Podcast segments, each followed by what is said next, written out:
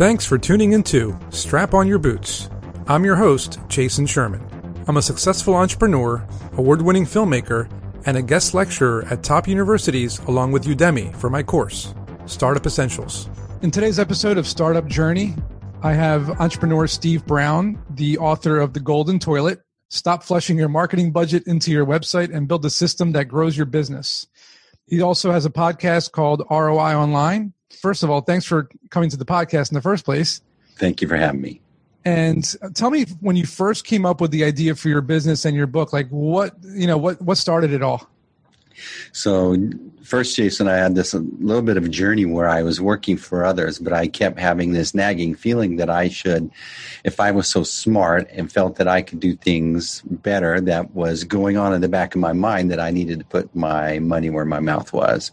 And so, um, with a little bit of encouragement and and a lot of trepidation, I started ROI online.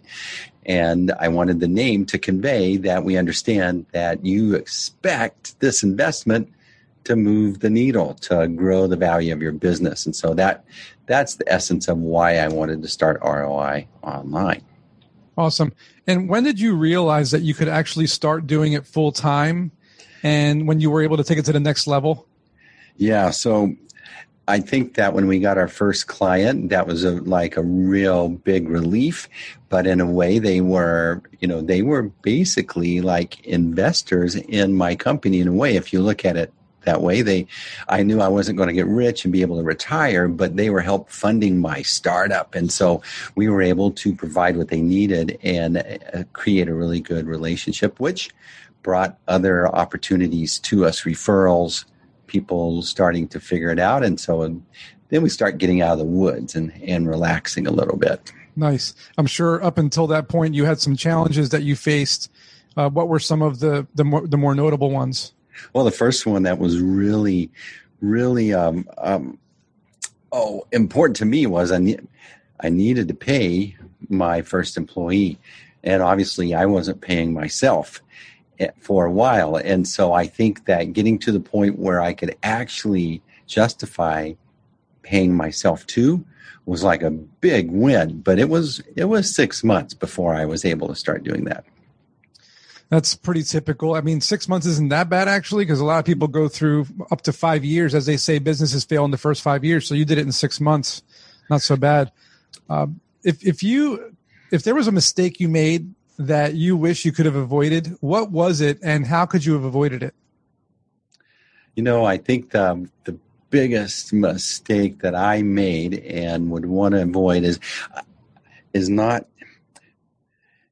You know, you want to you, you're attracting people that are going to come on and help you grow your business, but not clearly communicating the direction that we were heading and so people come on and they think they're helping and they think that they're going the direction you want to go. But if you weren't clear, then you've set up a time that a, conversation is going to happen in the future where they're going like, you're you're not doing this like you, you know, like I understood. And so to let someone go was really hard. But so I would really get clear on my culture and where my vision is that I'm going and and write it down and actually you talk about it in the first conversation that you're having, considering that new team member potentially joining. That's great. And um, if you can go back to the beginning, right? Yeah. When you first started the business, I mean, we all wish we could go back in time. If there was one thing you could have done differently, or if there was an important piece of information that you wish you had when you first started your business, mm-hmm. what would that important piece of information be? I think my journey was, you know, I was doing the, I envisioned a better way to do what I had experienced before in both on both sides of the coin as a customer and then as a an employee to the similar customers. And so I was doing what I thought was a better way, but what I wasn't doing was creating a system, a template to follow so that people that come on and start to fill in your shoes could see what you do. So we're, we're good at what we do and we just naturally wing it and do it. But if you don't sit down and identify and codify a system or a process, both for your employees that will adopt it and run with it, but also for your customers to understand exactly what you're doing. It's assumed they know. I thought we kind of talked about it. And in my book is a result of that part too. I know exactly how you feel. That's why I have my book. so you know, it's the same exact thing. It's like re- repeating the same process over and over again, using your methodologies, the things that work for you, and you start repeating them over and over again. You realize I better put it all down on paper. Mm-hmm. Well, other people should do the same thing before they start their business. And yeah. it goes without saying too. I'm, I'm sure there were some frustrating days where you wanted to just throw in the towel and you wanted to give up, but you didn't. What got you through those days? Hearing so one time i was i think it was a christmas party we had just a little company christmas party for the employees and for customers. And i heard a conversation in the corner that i wasn't a part of but i heard them talking and they were talking as if ROI online had been around for a long time and was going to be around for a long time. And it really convicted me because you know how it is. You know all your uglies and you know how how close to the the cliff that you've been swerving.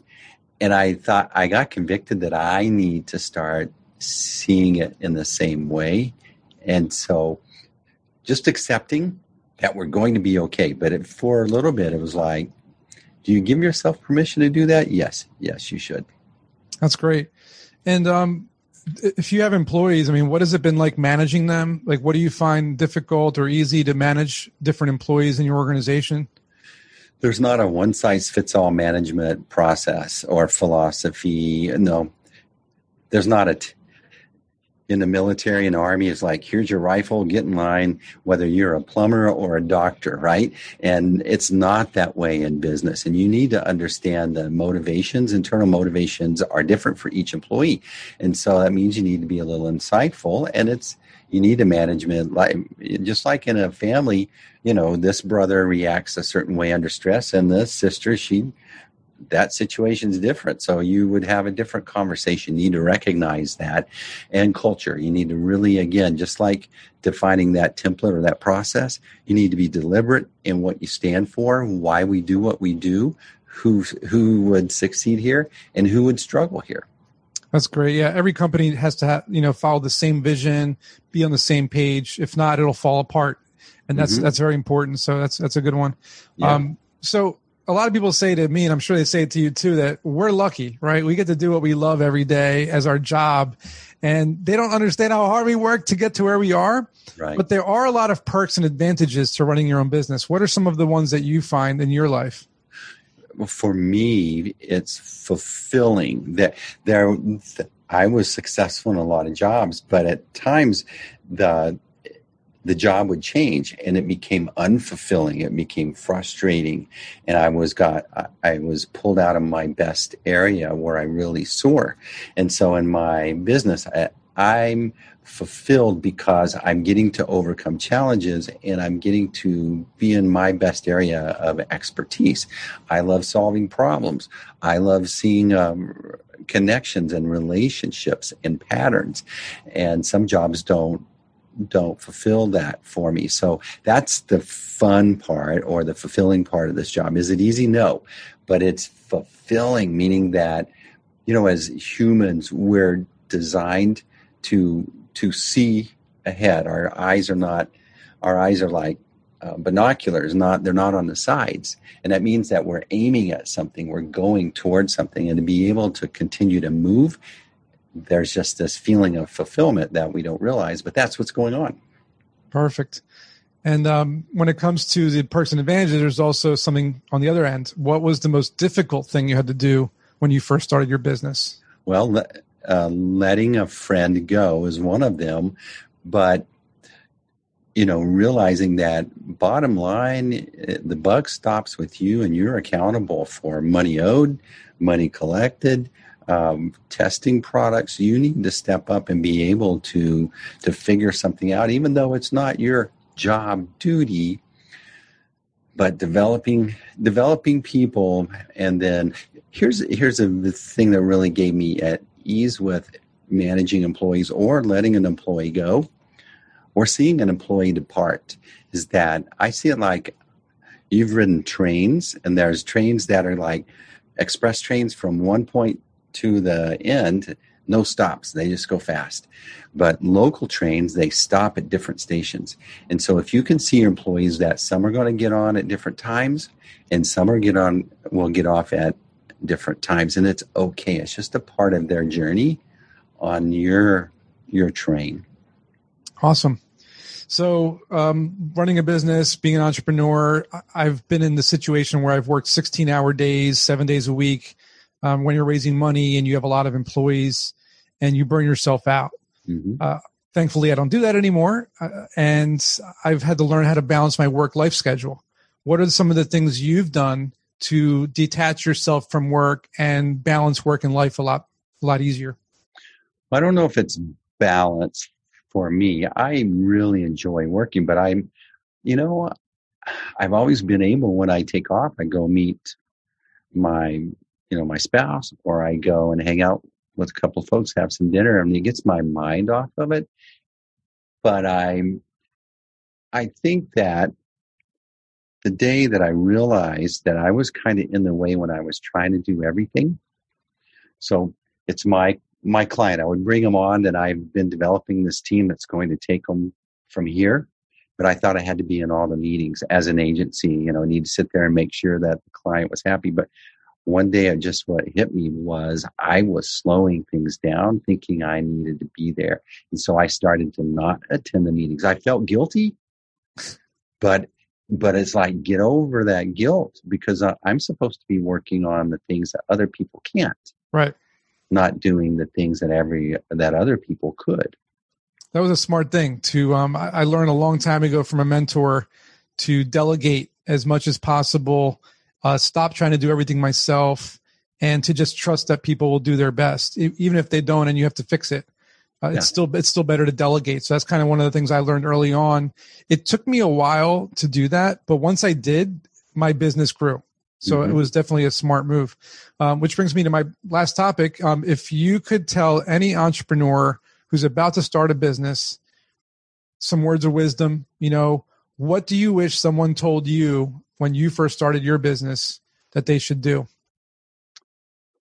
I think you need to see systems.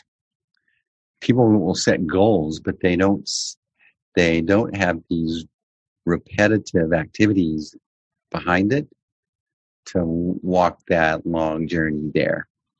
And so when you when you start a business, actually, you know, you want to have a service or you're going to have a product or whatever it is, you have to design systems or I had an English professor. This is the only thing I remember from the class, but he said craftsmanship, patterning is a, a sign of craftsmanship.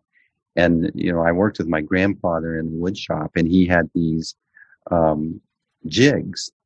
And what that meant was it, it had a thing that you was already measured and worked out all the details. You just had to use the jig and then your quality went up every single time. And I think that's what you, if you can start to think of systems and processes, it's huge. It's amazing how a lot of people don't use them naturally. And to do that was like, that'll reduce a lot of your potential hiccups and and failures. And and again, you say a lot of people don't do it, and I think that that shows that it's a lack of knowledge. There's people like you and I out there who are consistently trying to tell people, look, there's a way that works that we've been used to using for so many years that's almost guaranteed because it's worked for us so many times. Try to implement it. At least you'll get better results. And if you don't iterate, and tweak and keep changing it till it works for you because every system isn't perfect. Every system right. isn't going to work for you, but the building blocks are there. The foundation is there. And so by following those steps, I mean, you're, you're at least guaranteed some, some type of result that you can then get some data and analyze it and figure out what happened where it didn't go well or where it went really well. And you can double down on that or remove that from your process. So that's that's a great that's a great way to look at it. So, um, do you have any words of inspiration or encouragement for people out there? Yeah. So there's this story in my book, The Golden Toilet, and and part of my book's intent is to encourage you that entrepreneurs are people that want to do something different instead of just just show up and and clock out, you know, show clock in and clock out. Entrepreneurs are wanting to take a risk. So, but you have to see yourself different. You have to understand. So there's a great little story and it's about this tiger is going through the forest and is looking for something to eat. It's on a hunt and he comes up on this flock of sheep and he sees a little tiger cub in that flock of sheep.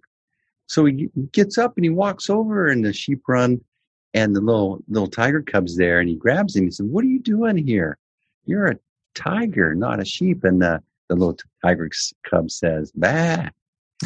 and he goes, No, you're you're not a sheep, you're a tiger. And he walks over to the stream and he shows him his reflection, even though he's got a little grass sticking out. He's been eating grass. And he says, You're not supposed to eat grass. You look like me. You're supposed to eat meat. And the little tiger cub said, Bah. so he set him down there and said, You wait. So he ran and and and completed the hunt. And he came back with some meat. And that little tiger cub never eaten meat before. And he re- was refusing it, trying to move his head away. And finally the the tiger forced it down into him and, and the little tiger cub swallowed it, but he felt this surge of energy come out come and all of a sudden just he couldn't help it but this little bitty tiger cub roar came out and so the moral of the story is we're tigers and we can't be eating sheep food and that we have to eat tiger food so you need to hang out with tigers so that you can get ideas and energy just like this podcast that's some tiger food so that's my inspiration Awesome. And that's in your book, The Golden Toilet, available yeah. on Amazon and yeah. um, ROI online as well. So I, appreciate you coming on to uh, giving some entrepreneurs some great insight into the world of, of business and marketing. And um, I appreciate it, man. Thanks again for coming. I loved it. Thank you so much for having me, Jason. Awesome. I hope you learned something in today's episode. If you did, please share it with your friends. If you have a business idea you'd like to pitch to me, you can do so on my website, jasonsherman.org. Don't forget to pick up a copy of my book, also called Strap On Your Boots, available on Amazon and anywhere books are sold. And if you want to dive even deeper into the world of entrepreneurship, I suggest you sign up for my course called Startup Essentials on udemy.com. I really do appreciate your support if you decide to donate via PayPal, and I hope you tune into my next episode.